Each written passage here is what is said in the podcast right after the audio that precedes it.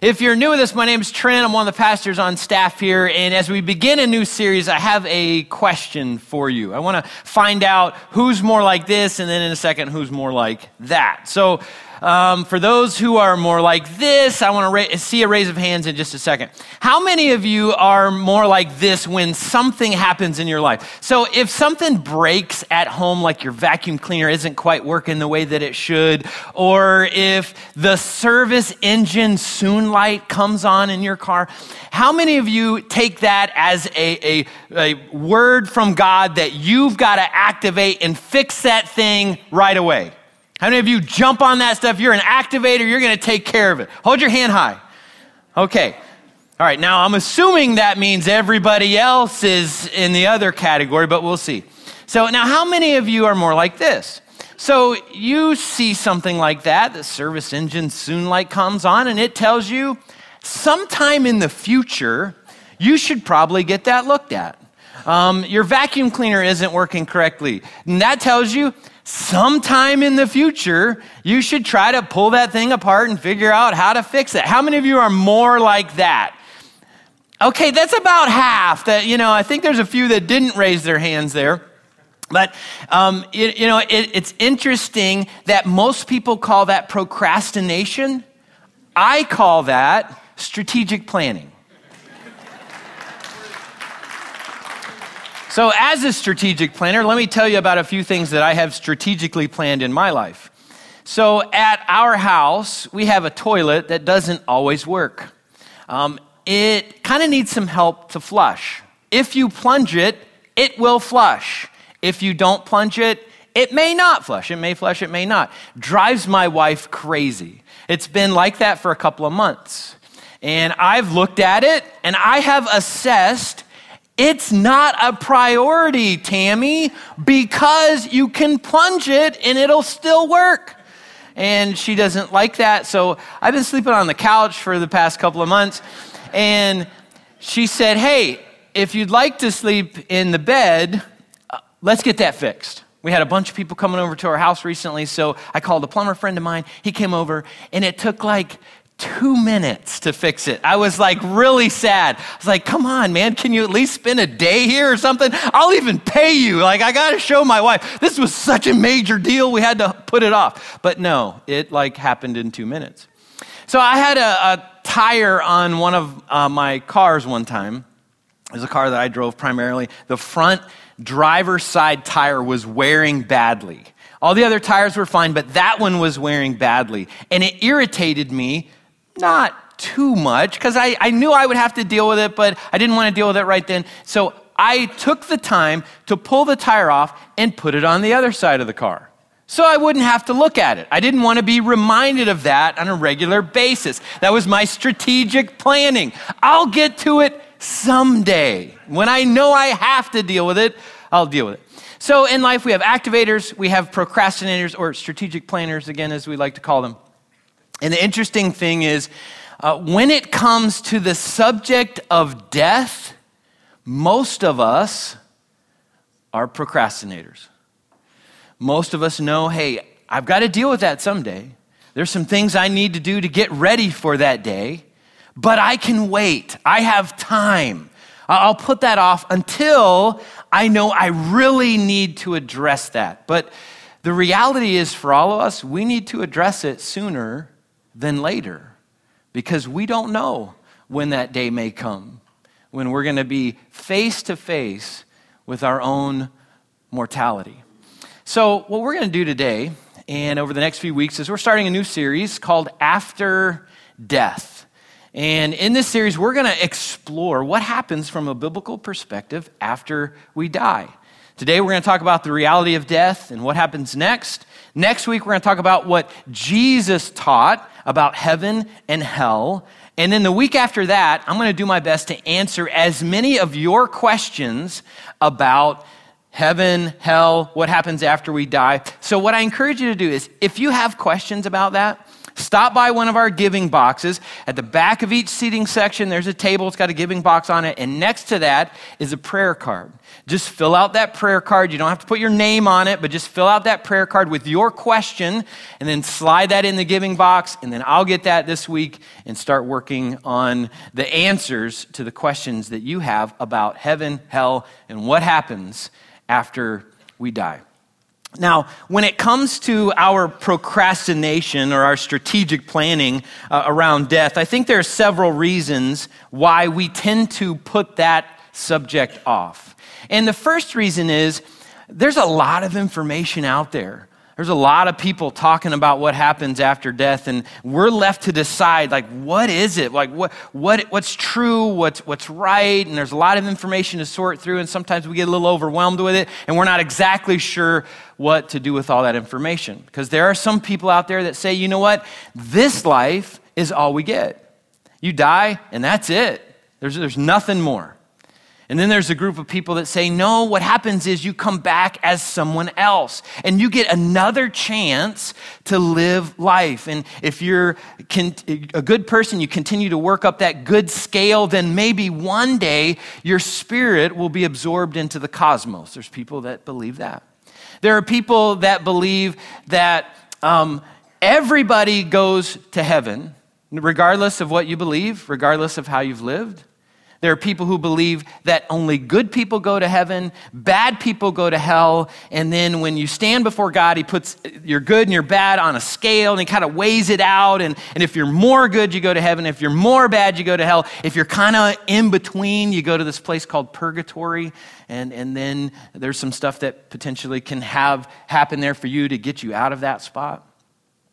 Then there are people who believe that everyone will live forever somewhere either with God or apart from God.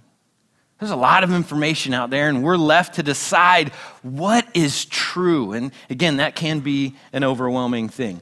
Now, another reason that we tend to put off this issue of our own mortality is we're kind of uncomfortable with it. I mean, death and all that happens around death is kind of a kind of a weird subject, and many of us kind of back away from that, and, and we don't really want to deal with that on a regular basis. And you just think about what happens when someone that we know dies.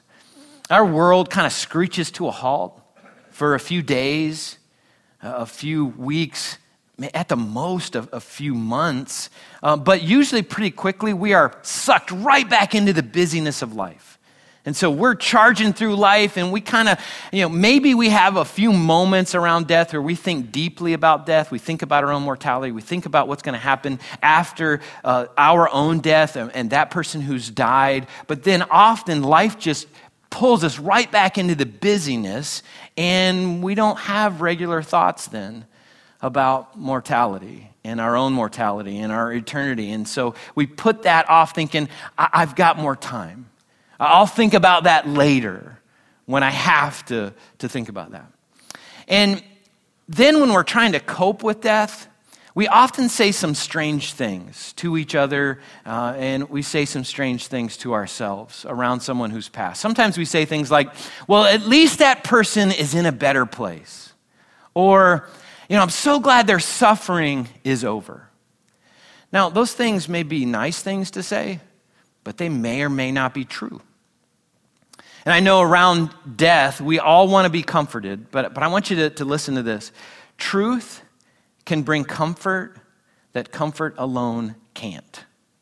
So I'll say that again. Truth can bring a comfort to us that comfort alone can't. And I think we owe it to ourselves to be truth seekers not just comfort seekers, not just looking for what's that comfortable answer that makes me gonna, that's going to make me feel good right now in the moment, but what's the truth that I can hold on to that will bring me comfort for eternity.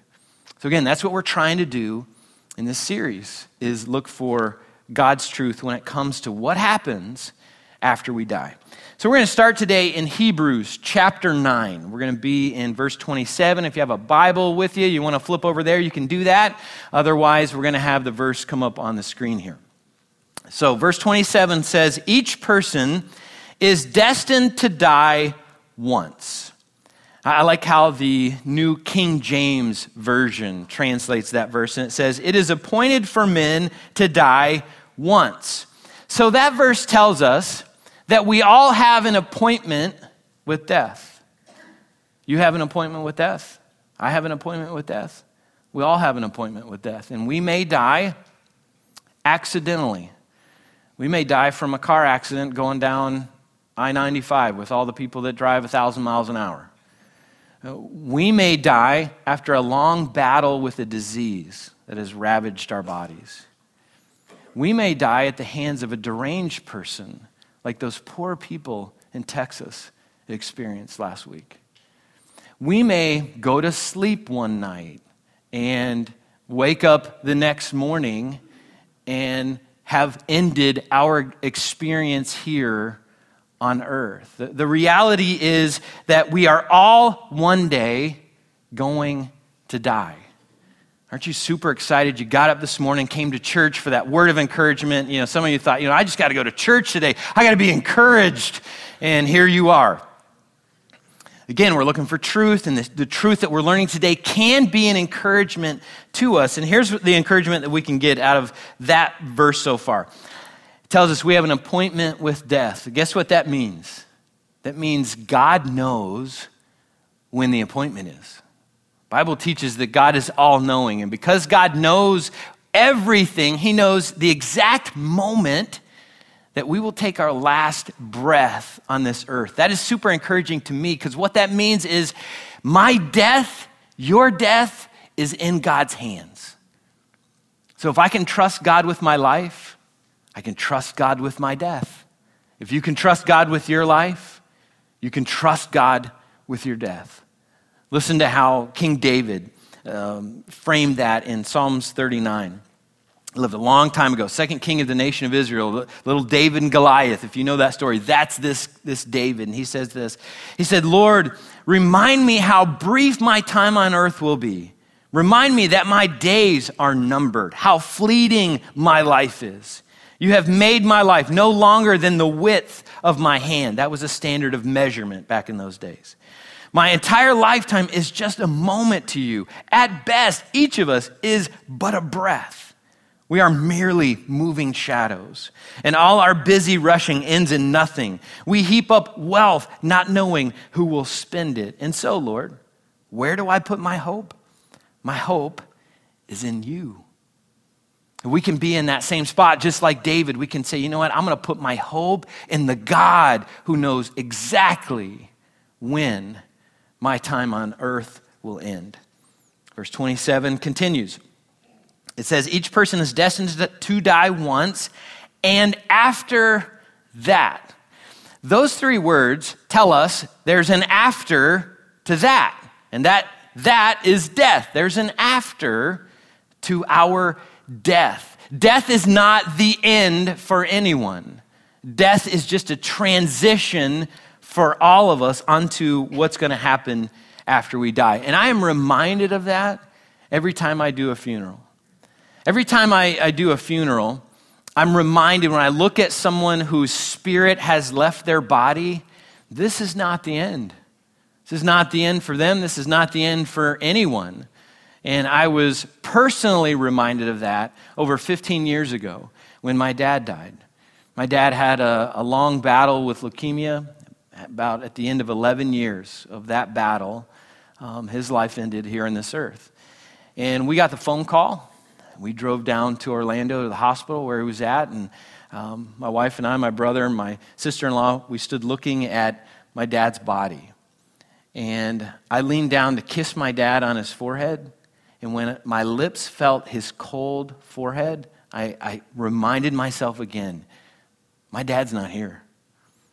His spirit is, is gone.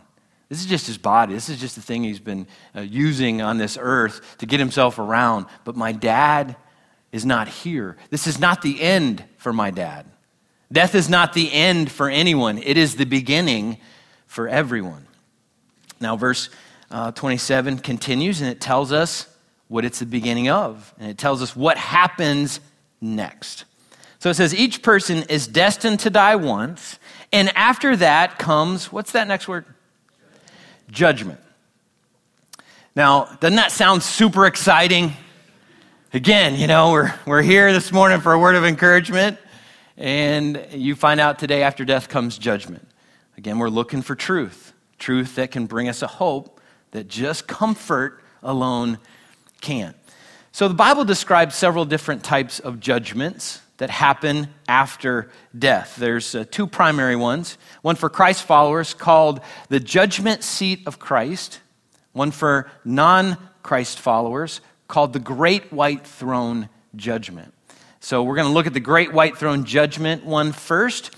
And uh, the passage we'll look at is Revelation chapter 20. And this is the Apostle John describing what he saw in a vision. So in verse 11, the Apostle John said, And I saw a great white throne, and the one sitting on it. The earth and the sky fled from his presence, but they found no place to hide. I saw the dead, both great and small, standing before God's throne, and the books were opened, including the book of life. And the dead were judged according to what they had done, as recorded in the books. The sea gave up its dead, and death and the grave gave up their dead, and all were judged according to their deeds. Then death and the grave were thrown into the lake of fire. This lake of fire is the second death, and anyone whose name was not found recorded in the book of life was thrown into the lake of fire. Now, um, let me tell you just a little bit of what's going on there. There's several different interpretations of what's happening there at the Great White Throne Judgment. One interpretation is that there are different degrees of punishment in the lake of fire. And that's why there's this judgment based upon deeds. There's another uh, interpretation that says people are being judged based upon their deeds because God is proving to them that their deeds do not earn them entrance into heaven. Their names aren't written in the Lamb's book of life. The book of life is also known as the Lamb's book of life, which is Jesus' book. And because their name is not written in the book of life, they will be sentenced to an eternity in the lake of fire. We'll talk a little bit more about that next week. Now, the second judgment described is a little bit more exciting. It is the judgment seat of Christ, also known as the Bema seat, and it's for Christ followers, people whose names have been written in the book of life. And the apostle Paul describes the judgment seat of Christ in Romans 14 and 2 Corinthians chapter 5. So listen to Romans 14 first. He said, "We don't live for ourselves or die for ourselves. If we live, it's to honor the Lord. If we die, it's to honor the Lord. So whether we live or die, we belong to the Lord."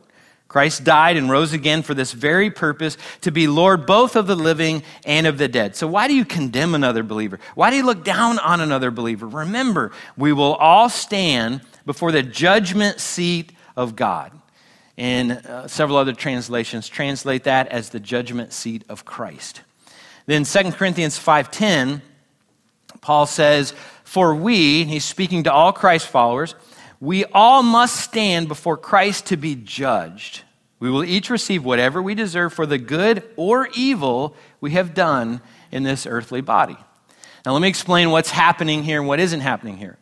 Um, what isn't happening is Paul's not saying, listen, uh, Christ followers are being judged according to their deeds to see if they can enter heaven. That's not what he's saying.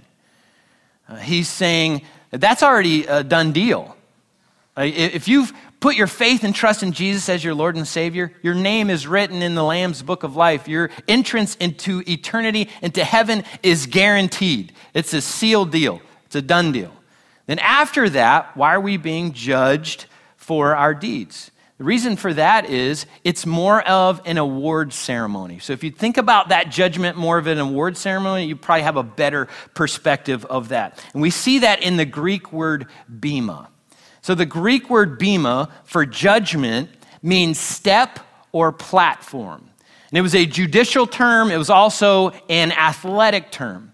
So in the Greek Olympics, when someone won one of the events, they would step up to the Bema step or the Bema platform to receive their reward. So, in our context, if you would think about someone winning the Olympics and seeing them stand on the medals platform, getting the gold, the silver, or the bronze, that's the kind of context of what's happening at the judgment seat of Christ. Those Christ followers are receiving rewards for how they've lived their life. Now, the Bible describes five different types of rewards that Christ followers will receive and they are called crowns. So there may be more than, th- than this, but here are the five that are described. We have the crown of life, we have the imperishable crown, we have the crown of righteousness, the crown of rejoicing, and the crown of glory. So let me explain each one to you uh, momentarily. So the crown of life is given to people who endure temptation, who endure testing, hardship, persecution, who endure difficulty and hold on to their faith in the midst of great struggle in their lives. The imperishable crown is given to people who take their faith seriously and do not just uh, hang out at a superficial level and a superficial relationship with God, but they push to spiritual maturity that's super important to them. The crown of righteousness is given to those who live rightly on this earth, live in the way that God wants them to live, live more and more like Jesus every day. The crown of rejoicing is given to people who share their faith and lead others to Christ. And then the crown of glory is given to church leaders who shepherd their congregations well. And you kind of break this down in the context of, let's say you're a small group leader. You shepherd your small group well. I truly believe that that crown can be, can be given to you. You're a small group leader and you lead children in growing in their relationship with God. I think that's a context of shepherding uh, the family of God well, and, and that would be the crown of glory that you could receive for that. So, doesn't that judgment sound a little bit more exciting than the first one? Everybody still with me? Great, glad you're still here. Now, let me tell you how you can attend either one of those judgments. For the great white throne judgment, you don't have to do anything. You don't have to put your faith in Jesus. You don't have to believe that God sent Jesus to die so you can live. You don't have to read your Bible and apply it uh, to your life. You really don't have to do anything. Just live your life any way that you want. And when you die, if, if Scripture is correct, if what we understand in Scripture is correct, then after your death comes the great white throne judgment. Now, if you would prefer to go to the judgment seat of Christ, the Bema seat, that awards ceremony, then what you need to do on this earth is believe that Jesus died so you can live. To believe that you can't get to heaven based upon what you have done. We get to heaven based upon what God has done for us, and we live in response to that. So that's how you get to either one of those judgments. Now, to get to the great white throne judgment. No, let me change that. To get to the Bema seat judgment, the judgment seat of Christ, it doesn't mean, hey, you know what? I've got the ticket. I believe in Jesus. Now I can live any way I want. It doesn't mean that. I grew up around a lot of people who thought that. I grew up around a lot of folks that said, you know, I put my faith in Jesus and now I can live like whatever I want. And when I stand before God, I'm going to say, I have the golden ticket. And if you think that, that's some thin ice to be skating on. I would not want to stand before a holy God and stare into his holy eyes with that kind of an answer.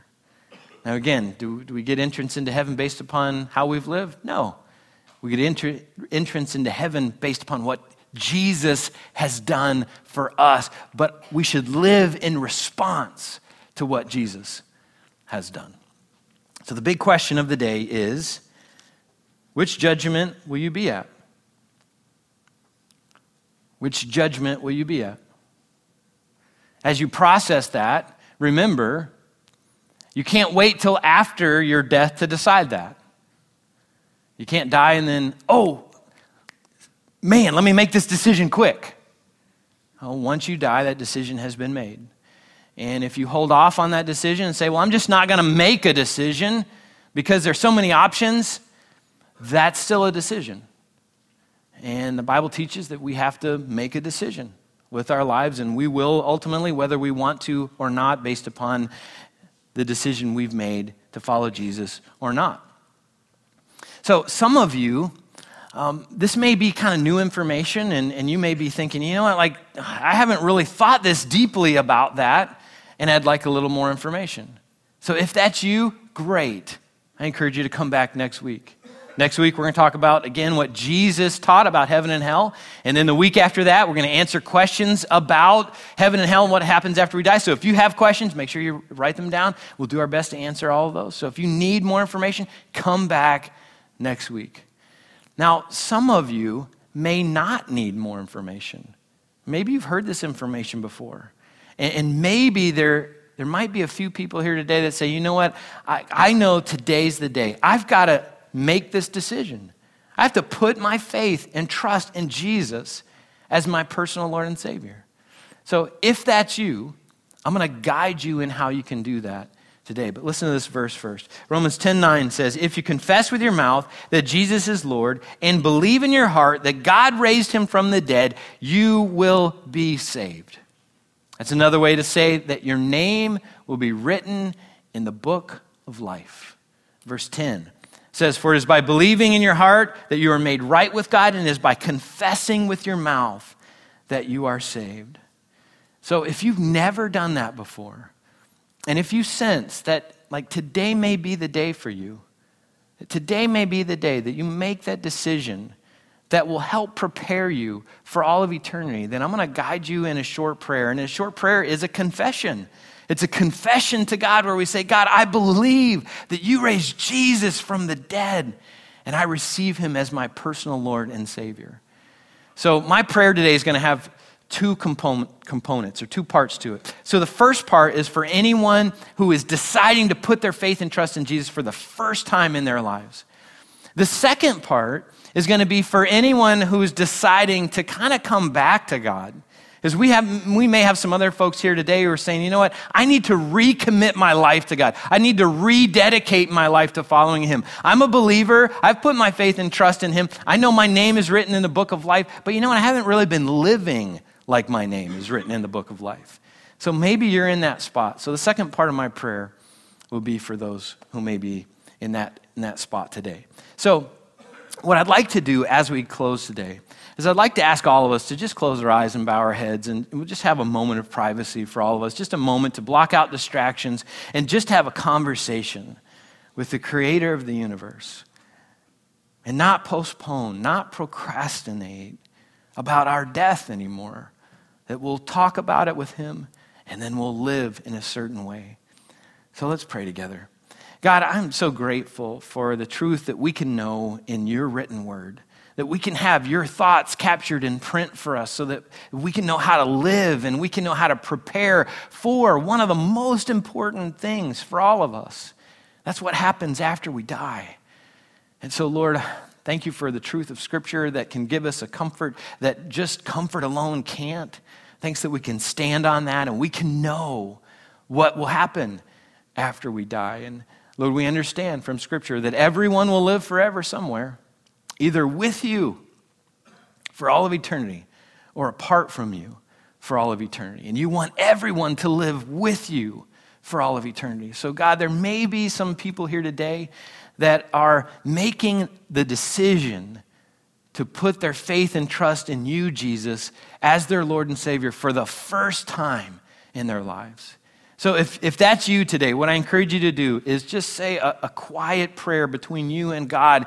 And the cool thing is, God can understand your thoughts. God knows what you're saying in your heart, and He understands the condition of your heart and your mind. So, if that's you today, just say, Jesus, I need you. I believe that you died so I can live, and I receive you as my personal Lord and Savior. Now teach me how to live in a way that will bring honor and glory to you. Now, with everybody's head still bowed and eyes still closed, I just like to ask if there's anybody here that's prayed that prayer for the first time today, would you just hold your hand up high so I can see it? If anybody's prayed that prayer, and I'm just going to take a second and look. I see one. Thanks for your courage. That's awesome. Anybody else? All right, I'm going to transition my prayer. Lord, there's others of us that are in a spot where we recognize we've been far from you. We've drifted from you. Like we, we know our names written in the book of life. We've put our faith and trust in Jesus. We know we can't do anything good to, to earn eternal life. And yet, God, we've drifted and we just haven't been living the way that we should. So if that's you, I, ask you to, to have a conversation with God right now uh, about this decision you're making that you're going to leave here different. You're going to leave here with a, a, determination to start following Jesus again and, and applying his principles to your life and not just live in any way that you want to. So, if there's anybody here that is committing to uh, rededicating their lives to following Jesus, I'm going to ask you would you raise your hand and just hold it up high? All right, there's hands all over. Great. So, God, we're so grateful for the truth that we can know in Scripture and grateful for how that truth can radically transform our lives. I pray for those, uh, Lord, the one today that I saw that put their faith and trust in you. Lord, I pray that you would grow them in that relationship. And Lord, I, I pray for those who are rededicating their lives, coming back. I pray that you would show them what they need to do today there's all kinds of obstacles towards us coming back into that relationship where uh, we need to be. So, Lord, show them like how they need to attack those obstacles and what they need to do, who they may need to stay away from, what they may need to stay away from, who they may need to, to spend more time around, what they may need to spend more time doing in their life to grow their life in a way that will really bring honor and glory to you. We're grateful for the truth that you give us. In Jesus' name, amen. Now, um, from what I could tell, there was one person that put their faith and trust in Jesus today. Would you just like welcome them to the body of Christ? Super excited for them and super excited for those of you who are recommitting to, to following Christ, praying for you on that journey as you do that. Again, next week, we're going to talk about what Jesus teaches about heaven and hell. The week after that, we are going to answer as many of your questions that you might have about the subject of death and what happens after death. So make sure you fill those questions out on a prayer card, drop those in the giving box before you leave today. And then do me one other favor as you're leaving today. If there's somebody around you that you don't know or don't know well, just take a few minutes to get to know them before you move on in your day. Thanks for being here, everybody. Have a fantastic week, and we'll see you next week.